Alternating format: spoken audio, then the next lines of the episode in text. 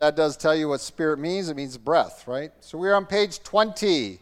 We are talking about the fundamental activity of the Holy Spirit in the New Testament believer.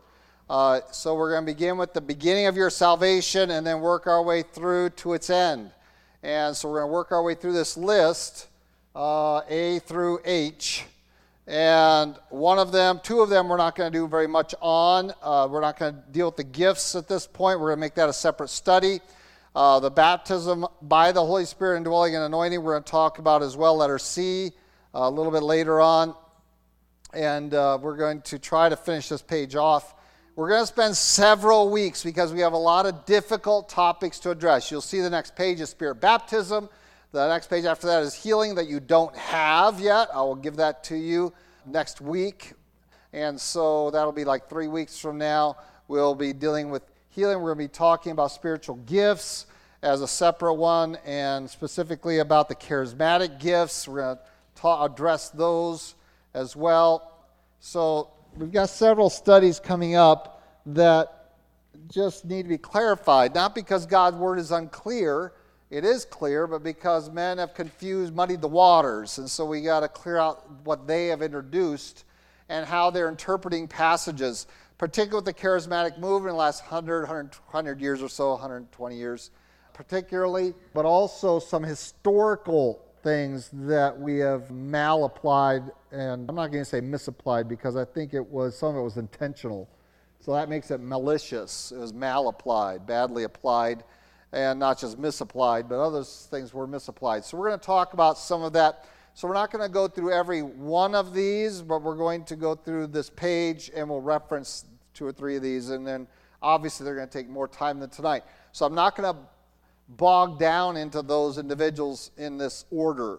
I'm going to deal with them alternately and try to develop them and hopefully that will uh, make sense to you as we go through that. This is kind of the overview of all of his work from where we got saved to where we are glorified, and then specifically what we are supposed to do in response and relationship to them. So let's begin with where the Holy Spirit begins with us, and that is in convicting us.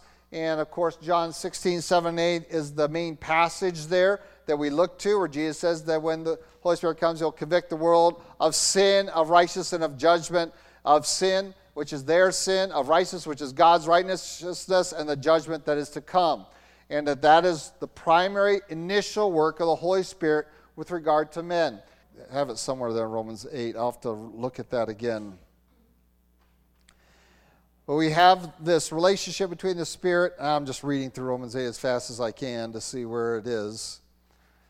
Oh, let's look at verse 3. It says, For what the law could not do in that it was weak through the flesh, God did by sending his own Son, the likeness of sinful flesh. On account of sin, he condemned sin in the flesh, that the righteous requirement of the law might be fulfilled in us who do not walk according to the flesh, but according to the Spirit. For those who live according to the flesh, set their minds on things of the flesh, but those who live according to the Spirit, the things of the Spirit. For to be carnally minded is death, but a spiritual mind is life and peace, because the carnal mind is enmity of God, for there is not subject to the law of God, nor indeed can be. So then, those who are in the flesh cannot please God, but you are not in the flesh, but in the Spirit. If indeed the Spirit of God dwells in you, if anyone does not have the Spirit of God, he is not his.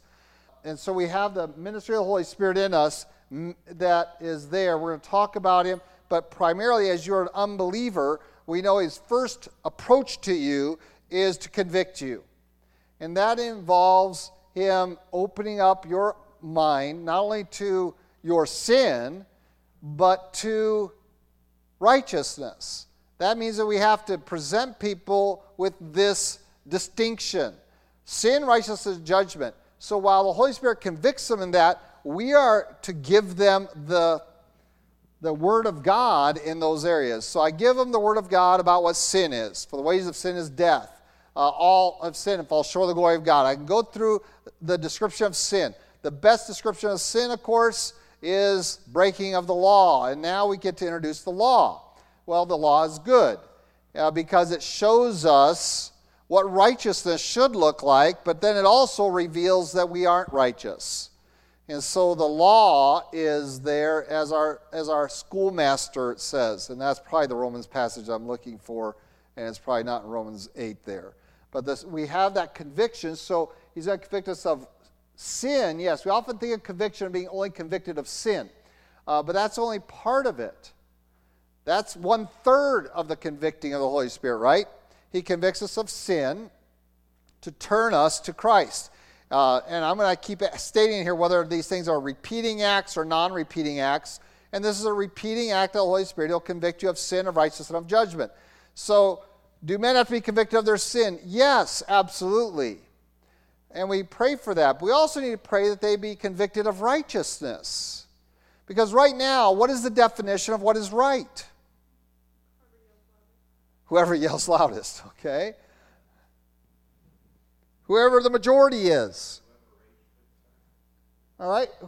We, we have this concept of rightness that is divorced from truth. It is right in my own eyes. And this is the description of the world right before the flood.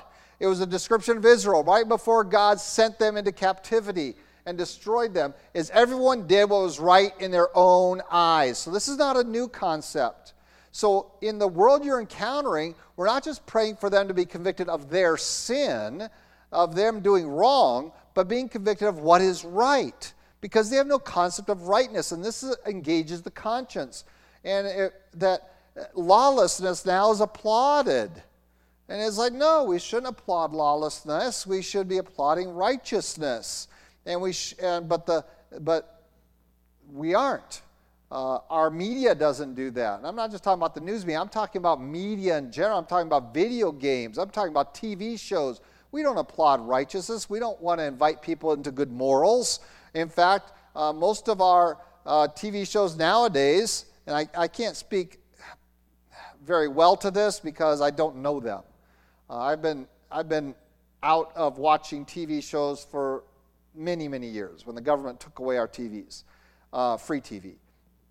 And so, you're trying to figure out when the government took those away. Uh, talk me later. I'll tell you when. So, but what are they? Who are the? Who are the good guys? Well, they're not really good anymore. They're just less evil, or maybe even more evil. But and so we look at this, and we have uh, a need to be convicted of righteousness too. It's the righteousness of God, and the law enables us to do that. And so we point them and say well, here's righteousness. It's not what's right in your own eyes, it's what's right in God's Word. And so while we can share with them that truth, um, that doesn't mean it's going to penetrate them. We, we, as we share them the truth, we invite the Holy Spirit to come and convict them of that. And that's not by powerful emotional preaching. We think, well, I'm just going to keep playing into them until they break down. Well, you are not the Holy Spirit. I am not the Holy Spirit. It is His job to convict them, it is my job to confront them. I can confront them with the truth. Here's sin, here's righteousness, and here's the judgment to come. But I can't make them sense the depth of their sin and the great distance they have fallen short of His glory nor can I convict them of the judgment to come, but I can tell them about it. I can tell them, you're going to have to answer to God, and He's the righteous judge. And you know, in your heart of hearts, you know that. Well, I'm not in their heart of hearts. I can point to it, but the Holy Spirit can work there and convict them. Now, can the conviction of the Holy Spirit be resisted? Yes, because obviously it, it must be resisted, right? It says he'll convict the world in John 16. Is the world saved? No. So, therefore, it is obvious that you can resist the working of the Holy Spirit in this area of convicting. He can convict you, you can have a sense of sin, of righteousness, of judgment, you can have it affect you and realize the consequences, understand your, your need, and then walk away and not receive Christ your Savior. You can drown it out with other the, the work, the truth you've heard, and the conviction of the Holy Spirit. You can resist. Doesn't mean you, you never can be confronted again. Uh, the Holy Spirit will do that, and we will repeat that uh, to a point. So this is repeatable, but it does eventually stop. How do we know that? It is Romans chapter 1 it says that at some point God will give them over. That means He just surrenders them to their sin. He just, he just turns them over to their sin and he'll stop convicting them. And that is a frightening condition to be in, to be given over to it. He'll give them over to their sin and, and let them be abased. And at that point, uh, without the convicting work of the Holy Spirit, you cannot have a, a redemption because you will not come to Him uh, by your own understanding. Because your heart is deceitful above all things and desperately wicked. Who can know it? Jeremiah 17 9. Any questions on the Holy Spirit's work of convicting? When you're praying for people's salvation, you are essentially praying for an opportunity to share the gospel with them. That's your part. And you're praying for this conviction of the Holy Spirit, God's part. All right? And I hear people use phrases in their praying that aren't very biblical. When we're praying for people's salvation, oh Lord, please save them. Well, what does that mean to you? You sounding like a Calvinist that God has to come and regenerate them, but that prayer is meaningless because he didn't elect them first. He won't regenerate them either, no matter how hard you pray, correct? So, our prayer, if it, we're going to be really specific, when we pray for salvation of loved ones, friends, enemies, coworkers, neighbors, is Lord, uh, open up doors of opportunity for them to hear the gospel, whether from me or from someone else, and, and convict them of their sin, of your righteousness, and the judgment to come, and that they might be saved. Okay? And that should be our prayer, should be that specific.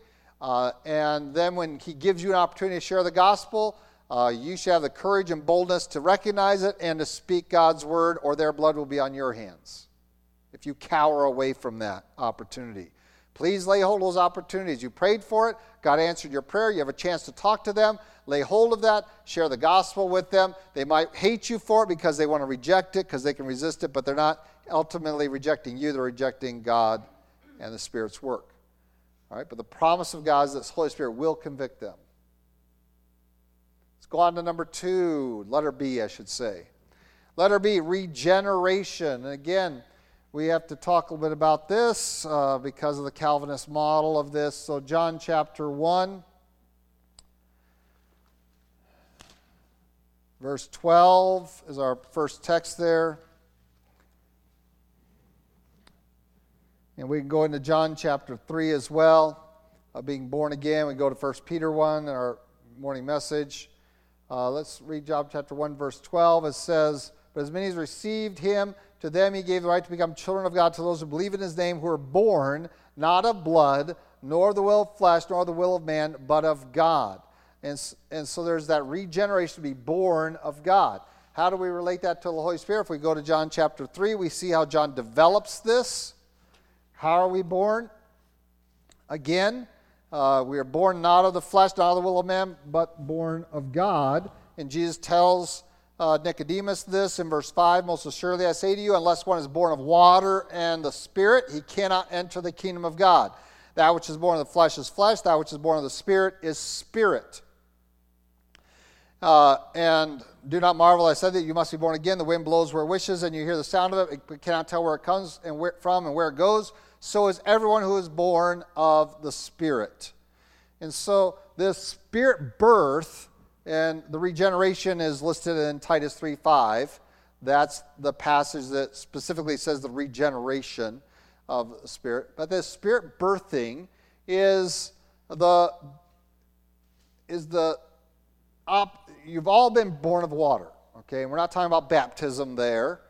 Uh, and yes, Others have said being born of water, being baptized, being born of the Spirit. And no. Uh, being born of the water is your fleshly birth. The relationship born in the water is with the born of the flesh. That's the comparison there. And so even now, when a woman gets ready to give birth, what do we say? What's the first? She broke her water. Her water broke. You're born of the water. It's your physical birth. You have to be born of the flesh uh, by the will of men uh, interesting use of the will of men instead of the will of God. Uh, that we have a part in this uh, process because we were given a command of God to be fruitful, multiply, and fill the earth. Okay? And so when men choose not to do that, they are exercising their will against the will of God. God has declared his will that we be fruitful, multiply. When we refuse to do that, we are doing the will of our flesh uh, by our will. We'll decide when and if we'll have children. Uh, but when we surrender our will to God, so should this. We should surrender that command which was given before there was sin. So that was a command that is still standing. So, the fleshly birth is the water, born of the water. Then you also must be born of the Spirit, and the Spirit regeneration. And now you, I say, well, what's the problem? You said it's uh, the new birth. Well, the question is, when does it happen? Not does it happen to the Christian? And this is the discussion that we'll have that will be in contradiction with a Calvinist over. A Calvinist believes that the Holy Spirit regenerates you before you respond to the gospel in order that you can respond to the gospel. So, the Holy Spirit has to make you alive so that you can accept Jesus as your Savior. Uh, but you notice that this is just the working of the Holy Spirit. We're not talking about salvation, we're not talking about Jesus Christ and, and those doctrines here. So, inter, between A and B, my contention is that you have trusted in Jesus Christ. You have responded to the conviction. And in response to that acceptance of Jesus Christ, the Holy Spirit, we receive new birth, regeneration. A Calvinist believes that you have to be regenerated by the Holy Spirit first, not based on any decision of yours. God has elected you in eternity past now you have been reborn. Now you have the capacity, the ability to accept Him as Savior. And so you have to be born and then believe. And this is their model that they have to go by. And so, therefore, the work of the Holy Spirit has to be irresistible because you are dead and trespass sins and dead men can't do anything, which is not true. Uh, and so we find that uh, we have um, their requirement of an irresistible Holy Spirit, which we know it can be resisted, and we have uh, the Spirit saving you so that you can get saved, essentially. And they can beat around the bush on that and do their semantic gymnastics, but it boils down to you have to be saved before you can get saved. And really, even before you can get saved, to get saved, you have to be chosen and saved in eternity past in the mind of God. So you have to be saved in the mind of God, then saved by the Holy Spirit so you can get saved. Otherwise, you can't. And not you won't, you can't get saved. That is very different than the Bible's concept of regeneration. And so it's a non repeating act of God in the believer at conversion by which we receive a new nature, a new righteous standing, and the possibility for a new practice. And that should be 2 Corinthians 5:17. That is that concept of all things have become new, all things have passed away. How does that happen? Because of the rebirth. And again, we can put 1 Peter 1 there, that we are, are uh, begotten again. And that begotten again is, is again, God answer to a repentant heart trusting in Christ Jesus. So we have the God initiates it through convicting. We respond to that convicting by accepting Christ as our Savior. And God's initial first activity is to regenerate you, make you new. That is the work of the Holy Spirit. You're born again. You are begotten again by the power of the Holy Spirit through the or, by the work of the Holy Spirit by the power of the resurrection of Jesus Christ. Any question on regeneration? I must be a phenomenal teacher because there's no questions. All right, move on. Are you just an incredibly well informed group that don't really need this at all, just being reminded of stuff you already knew? Letter C baptism by the Spirit and indwelling and anointing. Now, you have a whole bunch of verses here, and you can see that we're going to talk about Spirit baptism uh, coming up. And so I'm just going to talk about what it's for, whether it happens again, and we'll look at a couple of these passages uh, with regard to the baptism of the Holy Spirit uh, and the indwelling of the Holy Spirit, the anointing of the Holy Spirit.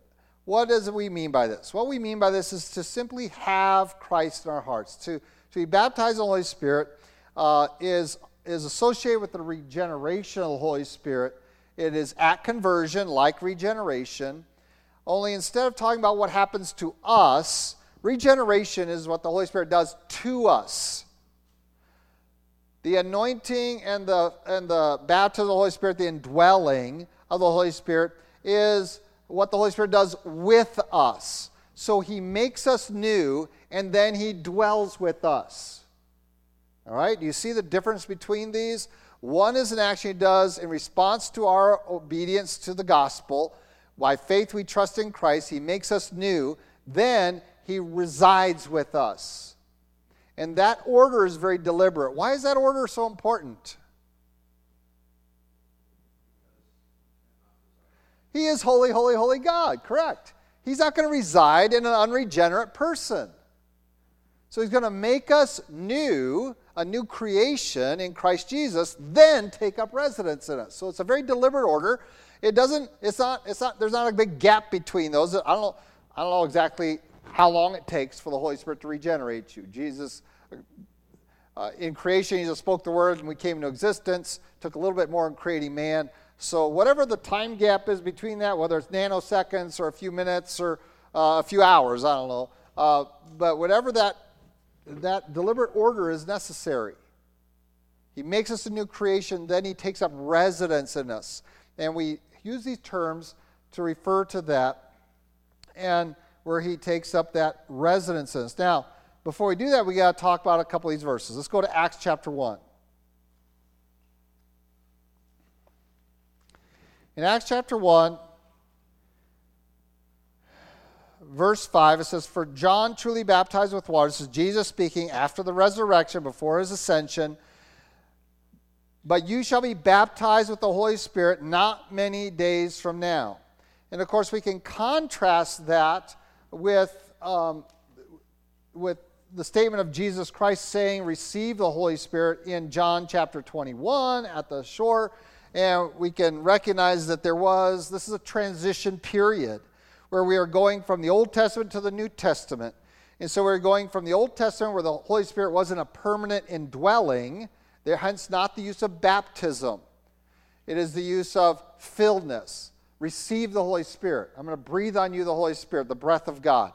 And so the Holy Spirit we see is present in the Old Testament. We talked about that last week.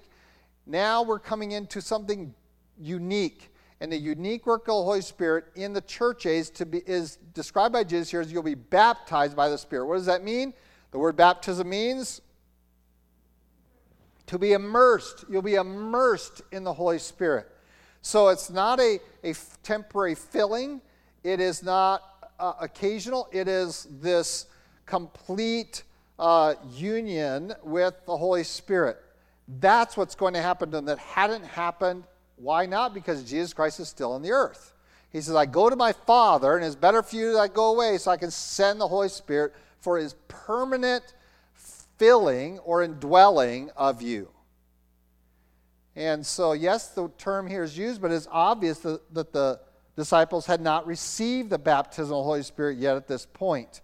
And the other passages we have listed here uh, uh, are correlated with what that entails uh, that we are no longer our own. We are bought the price. We glorify God in our bodies, which are the temple, of the Holy Spirit.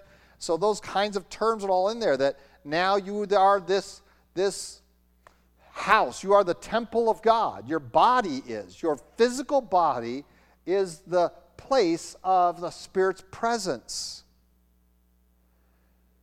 and thus we are taking the house of God with us wherever we go. This is not, this building is not the house of God.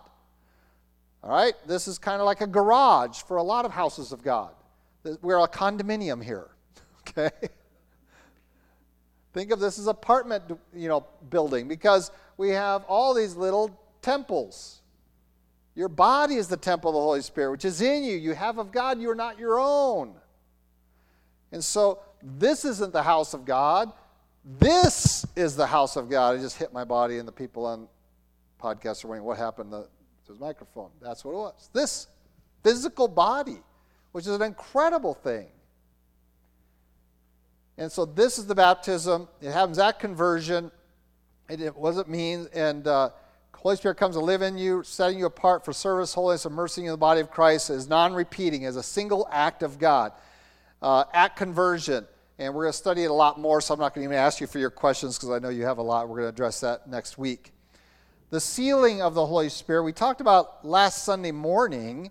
Uh, the purpose to secure the believer as belonging to Christ, and we talked about this morning as well. At conversion, the Holy Spirit sets his stamp on the believer's life, giving him security and the promised inheritance. It is a non repeating act, and that is deceptive because it is a continuing act. Okay, what's the difference between continuing and repeating? All right, a continuing act is, has one beginning and just continues. Therefore, it can't be called repeating because it's not something you have to keep looking for. Lord, I want you to set your seal on me, set your seal on me, set your seal on me. You don't have to keep doing that. What you have to do is submit and surrender and have faith in the seal He set on you and continues to set. So, if it's a repeating activity, then we keep chasing it. We want to pursue it. Well, you don't have to pursue the sealing ministry of the Holy Spirit. It, it occurred on one occasion at your conversion, uh, genuine conversion. The genuineness of your faith is there. God knows it. You don't know it. I don't know it, but God knows whether it's genuine back then. We know it as we endure, as we are obedient, as we're walking in the Spirit. We have higher and higher confidence in that work, and we trust in the power of God. This morning's message. We are kept by His power uh, through faith. And so we find that this is the sealing ministry of the Holy Spirit. And let's look at Ephesians. And again, we can look at any of these. I'm picking the Ephesians one because we have two of them here in the same book. Ephesians 1:13 In him you also trusted after you heard the word of truth. Notice the order there. You heard the word of truth, then you trusted. The gospel of your salvation, whom also having believed, you were sealed with the Holy Spirit of promise, who is the guarantee of our inheritance until the redemption of the purchased possession to the praise of his glory. So, what is the order? When did the sealing happen? Before or after you believed? After, having already believed, having believed, you were sealed. And so we believed and then we were sealed. And that's uh, important. That is the guarantee of our inheritance. We talked about that last Sunday morning and that is uh, to the, his glory. Let's go to chapter 4, verse 30. In Ephesians, still. To see the application of that. And do not grieve the Holy Spirit of God, by whom you were sealed for the day of redemption. Again, you'll notice every time the word sealing is used, including in the concept of it in 1 Peter, it is for the end times. So you are sealed today for that day in the future. Now, there is one occasion where the Holy Spirit seals people and then doesn't indwell them. What is that one occasion? The 144,000, remember? He has to come and put a special seal on their forehead right before the rapture in, in Revelation chapter 7. And so we have the sixth seal opening up. We have all men see the sign of the Son of Man in heaven. So we know the rapture is happening because men see Jesus in the clouds. Pretty obvious. That's the same event as, as 1 Thessalonians uh, is describing. And then it says, well, we, before it's completed, the 144,000 have to have a special seal put on them by the Holy Spirit. He is the sealer of salvation. And since he's leaving because he, we are the indwelt ones, he's leaving with us, uh, they have to be sealed before he leaves. And the next thing you know, we we're all arriving in heaven at the end of chapter 7. And so, even there, for the seven years of wrath, for 144,000, the Holy Spirit's work of sealing has to be done before he leaves the earth. And so, this is a unique work for the church age and beyond. Any questions on the sealing of the Holy Spirit? Again, it's not repeatable because once it happens, it persists. It's a continuing activity of the Holy Spirit. Uh, he will not fail in guaranteeing your qualification for his for the inheritance that God has preserved. Is there good? Uh, this is the big question, and that's why I keep I keep referencing God knows what your faith is. Whether it's a genuine and enduring faith or whether it is a fleeting and false faith. He knows that. And so Jesus an example that was in the gospel where Jesus is, he didn't need anyone to tell him what was, in the, what was in the heart of men because he knew men's hearts. He knew who he could trust, he knew who he couldn't trust because he knew what was in their heart. So here are a bunch of people says, "We believe in Jesus," and by the end of the chapter they want to kill him. All right, so Jesus knew who was who. But the author didn't know who was who. The disciples didn't know who was who until the end of the conversation when it was very obvious those people don't really trust in you. Uh, and so the sealing work of the Holy Spirit is for those with genuine faith that have received the seed of the gospel in good soil. Those that receive it in rocky soil are your concern. Are they sealed and then unsealed? Is the Holy Spirit there? Um, the Bible says that they have tasted of the heavenly gift, and that's in Hebrews. They have tasted of it and then rejected it. And so I'm not going to say that the sealing happened, but they have they have some at some level they have had some interaction with the Holy Spirit because they did receive his conviction and they did apparently respond to it with some kind of faith event in their life. They received the seed, but they had rocky soiled hearts. And so when they were tested, they failed.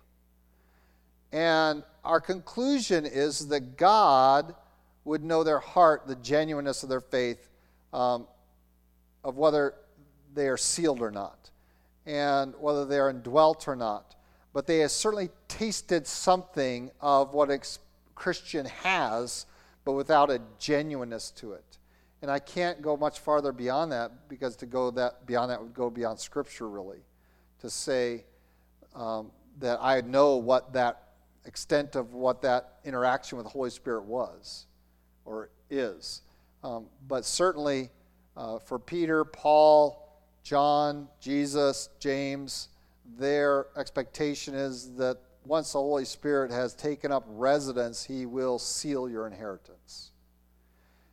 With those that have a faith profession that doesn't stick, uh, we have to assume that God knew uh, that they believed superficially and did not take up full residence there. Does not mean that they could not come to true faith um, in other words, part of my preaching is to recognize that many new Christians have superficial faith. Many, many, many of them. And our work in discipleship is to bring them to mature faith.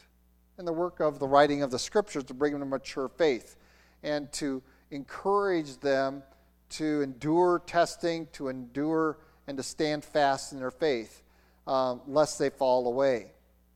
And, and that is that tension that's just always there. And, uh, and we, we just need to have a confidence that God knows their heart. And uh, when there is a demonstration in their relationship with Holy Spirit that is uh, full of faith or uh, developing faith, that that's where that seal occurs. I say at, at, at your conversion experience, uh, but that may be a different time than you think it is. Okay? We think a conversion experience is when they heard the gospel, came forward to service, prayed a sinner's prayer, and got the little booklet and got baptized. Um, and that may not be a person's full conversion experience. Um, and, and I use myself as an example. Okay, I've been baptized twice. And um, both in Baptist churches, so it's not like I was in another denomination or anything. Uh, but I made a statement of a desire to be baptized as a five year old. I got baptized as a five year old. I was told that, oh, you made this profession of faith. Uh, it was not something real to me. It was not something I remembered. It was not something that I could bank on. Uh, my wife has a very different testimony. She certainly was very real to her at five years old. So don't think that every five year old is going to be in my condition.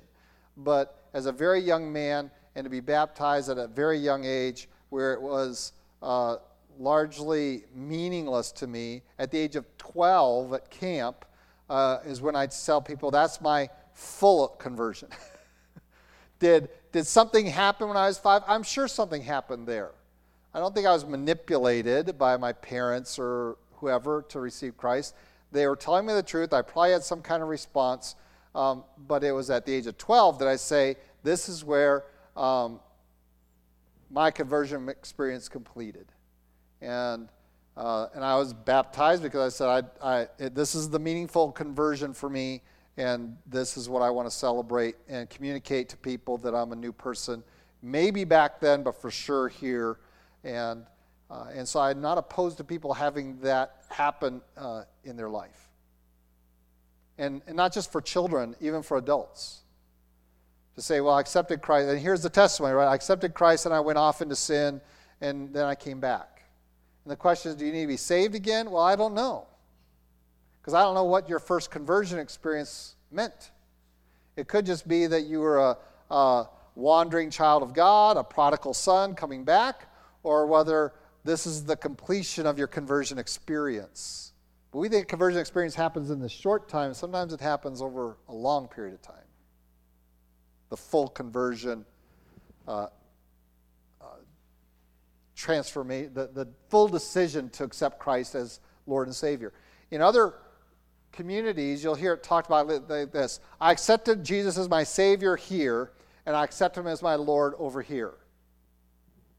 Okay? Now, I take issue with that theologically because it's impossible.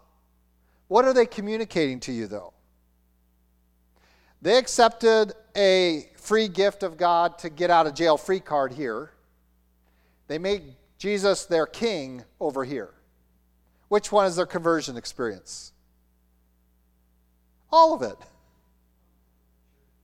Right. So I'll say, well, let's put the stake in the ground, and I'm okay baptizing those people when they make Jesus their Lord.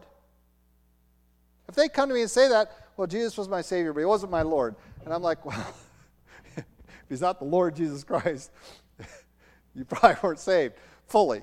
Then, well, the, even if you got baptized, you know, and there was a lot of churches that you pray the sinner's prayer, wham, you get baptized in the evening service. You did that in the morning, get baptized in the evening, and you're on your way, guaranteed. Here's your stamp of approval, and we'll give you a little booklet, and you're on your way to heaven. First John, you know, they get the whole schmeal.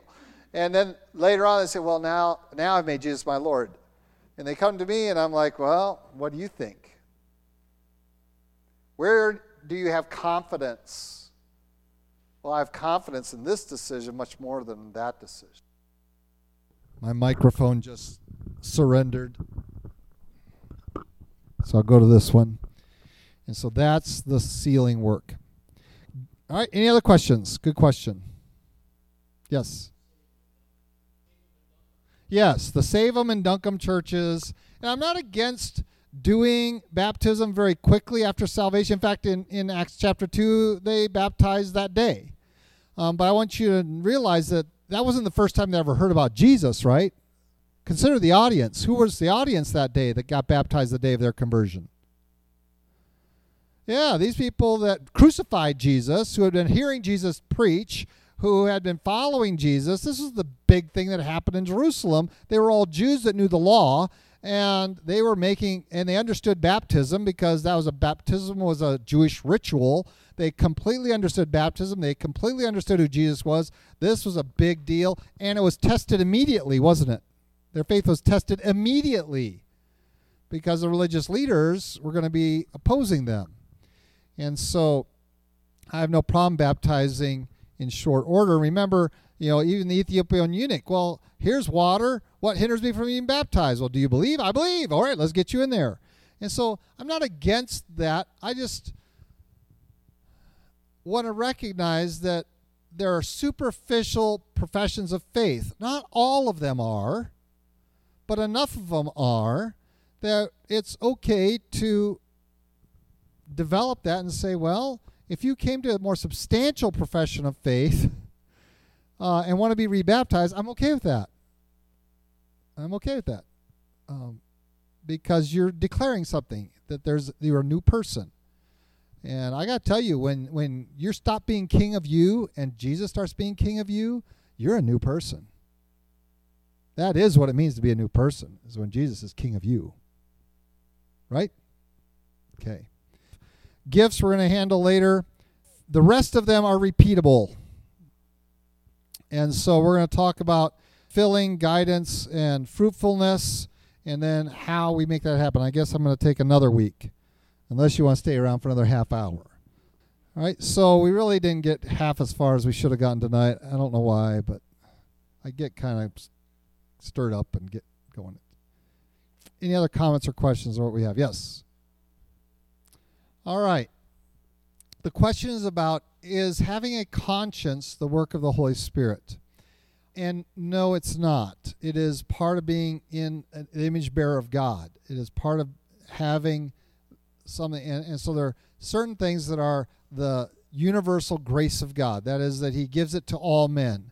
And we are all carry that we inherited from our fathers, the carrying the image of God.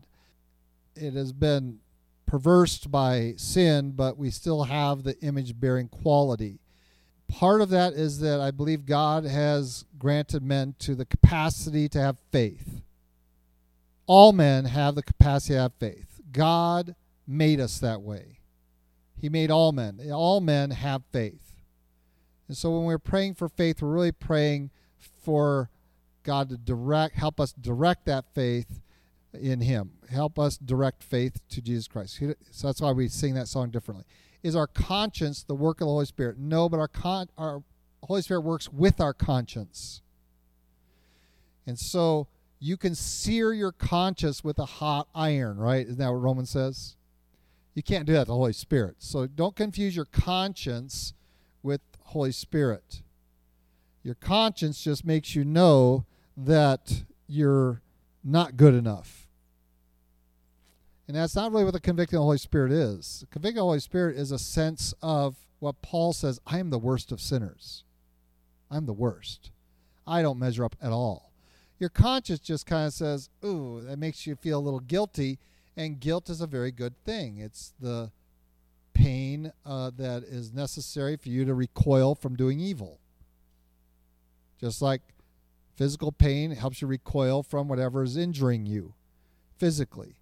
And so, no, don't confuse the conscience with the work of the Holy Spirit, but the Holy Spirit works with your conscience through God's Word. That's the sword of the Spirit, is the Word of God, not your conscience. And usually, people who don't respond to the convicting and where God, the Spirit stops convicting them is because they have seared their own conscience.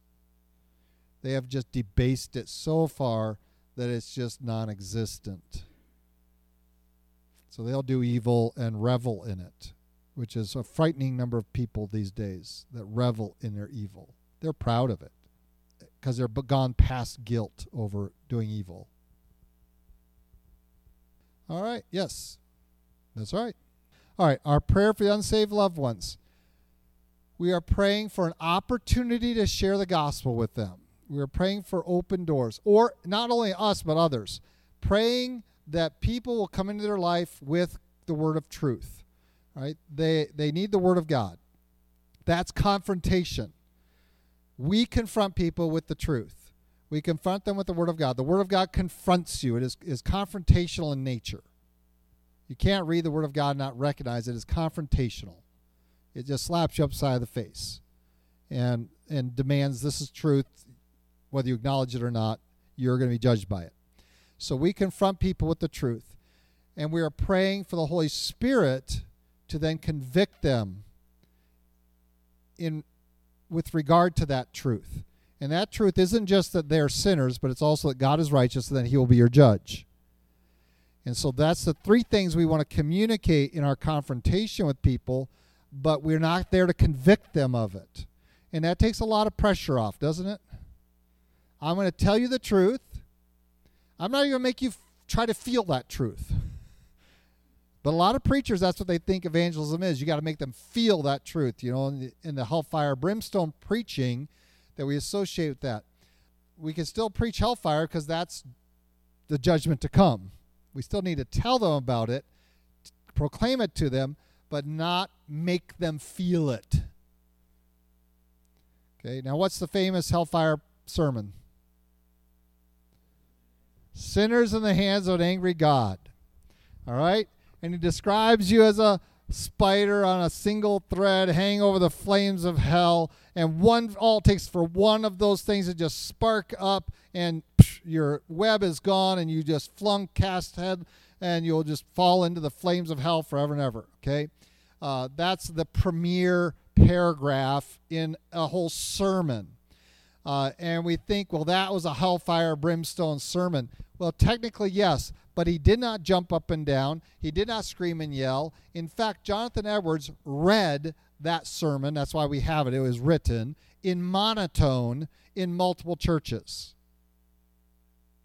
If I preached that way to you, you would leave. Or you would sleep through it and say, oh, it's another one of those. He read it in monotone, no inflection. He didn't get up excited. He didn't, because he, he, was a, uh, that whole group of preachers, they condemned Charles Finney's uh, excitability. And they said, no, you should never communicate God's word emotionally. You should always communicate it uh, steadily and with the idea that let the Holy Spirit convict. And people never, he never had an altar call. No one ever came forward in any of Jonathan Edwards' sermons. Ever. Because the altar call was also a creation of Charles Finney.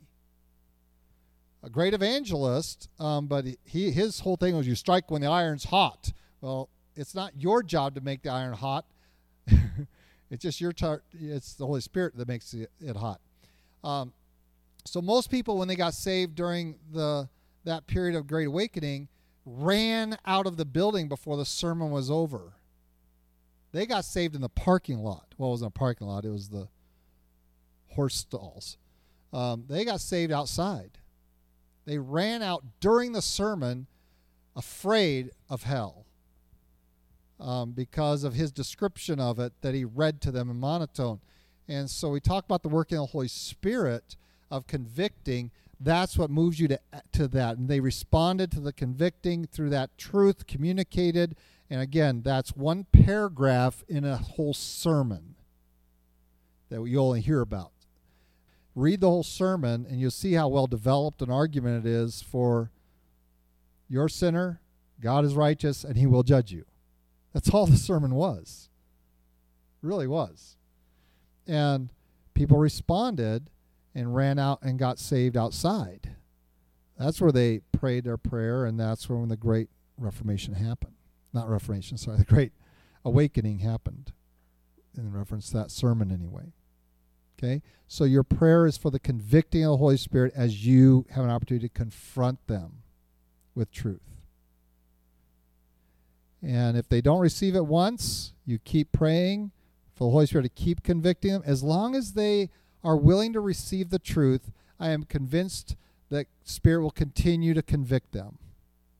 When they say, Don't tell me that stuff anymore, that doesn't mean the Holy Spirit's done convicting them. It probably means the Holy Spirit is convicting them really well and they're on the brink of deciding. When they say, Don't talk to me about your religious stuff anymore, is probably when you need to pray for them harder because that's probably when they are dealing with conviction most directly at that time. The ones that I get frustrated with and get disappointed with and walk away with my head down is when they say, eh. Because that's that is the response of a seared conscience, is apathy, not anger. Anger means they're still dealing with this conflict inside of them. It's apathy that means frightening things in their life. That you don't care eh, I don't care, whatever, believe whatever you want. Oh, you can tell me all that stuff, but it doesn't mean anything to me. And I put my head down and I just weep because that is a horrible response. But if someone's angry, oh, I love that because I'll pray for them because I know that Spirit's working on them. And anger is one of the uh, side effects of conviction. And uh, even denial is to a degree a side effect of conviction because they're trying to justify themselves, defend themselves. But when they don't care, eh, whatever. I'm okay burning in hell. Okay. You know. Okay. Let's pray. Lord God, we do thank you for your love for us. We thank you for your word, for your spirit, for the work that he's done in us and continues to do in us. We thank you. Uh, Lord, we know that you are still working the world because we're still here. Your spirit's still here. And so, Lord, we pray for your convicting upon those that we will encounter in the uh, hours, days, weeks to come, that we might have the boldness to confront them with your word, with your truth, that you would convict them, that some might receive you as Savior and Lord. And Lord, we have others that we have witnessed to time and time again. And we just wonder if it's worth continuing. And yet, Lord, you can pray, we pray you might continue to convict them, that they might uh, turn from their sin to you. And might see their great need and recognize who it is that they must answer to. And Lord, our prayer is that uh, as they come to know you as Savior and Lord, that their faith might be genuine. That it, we might take on the responsibility with them to help them grow in their faith, knowing that your Spirit will come alongside to encourage it and admonish them. That we might exhort one another. And Lord, that we might stand fast in our faith by your working of your Spirit so mightily in us. And Lord, we do pray that uh, you might give us even this week another opportunity to share Christ with these that we encounter. And maybe for the first time that we have that open door to uh, interject your truth, that we might lay hold of it, and that you might uh, come alongside of that and penetrate their hearts conviction, uh, that they might come to a point of decision uh, anew and fresh. In Christ Jesus' name we pray. Amen.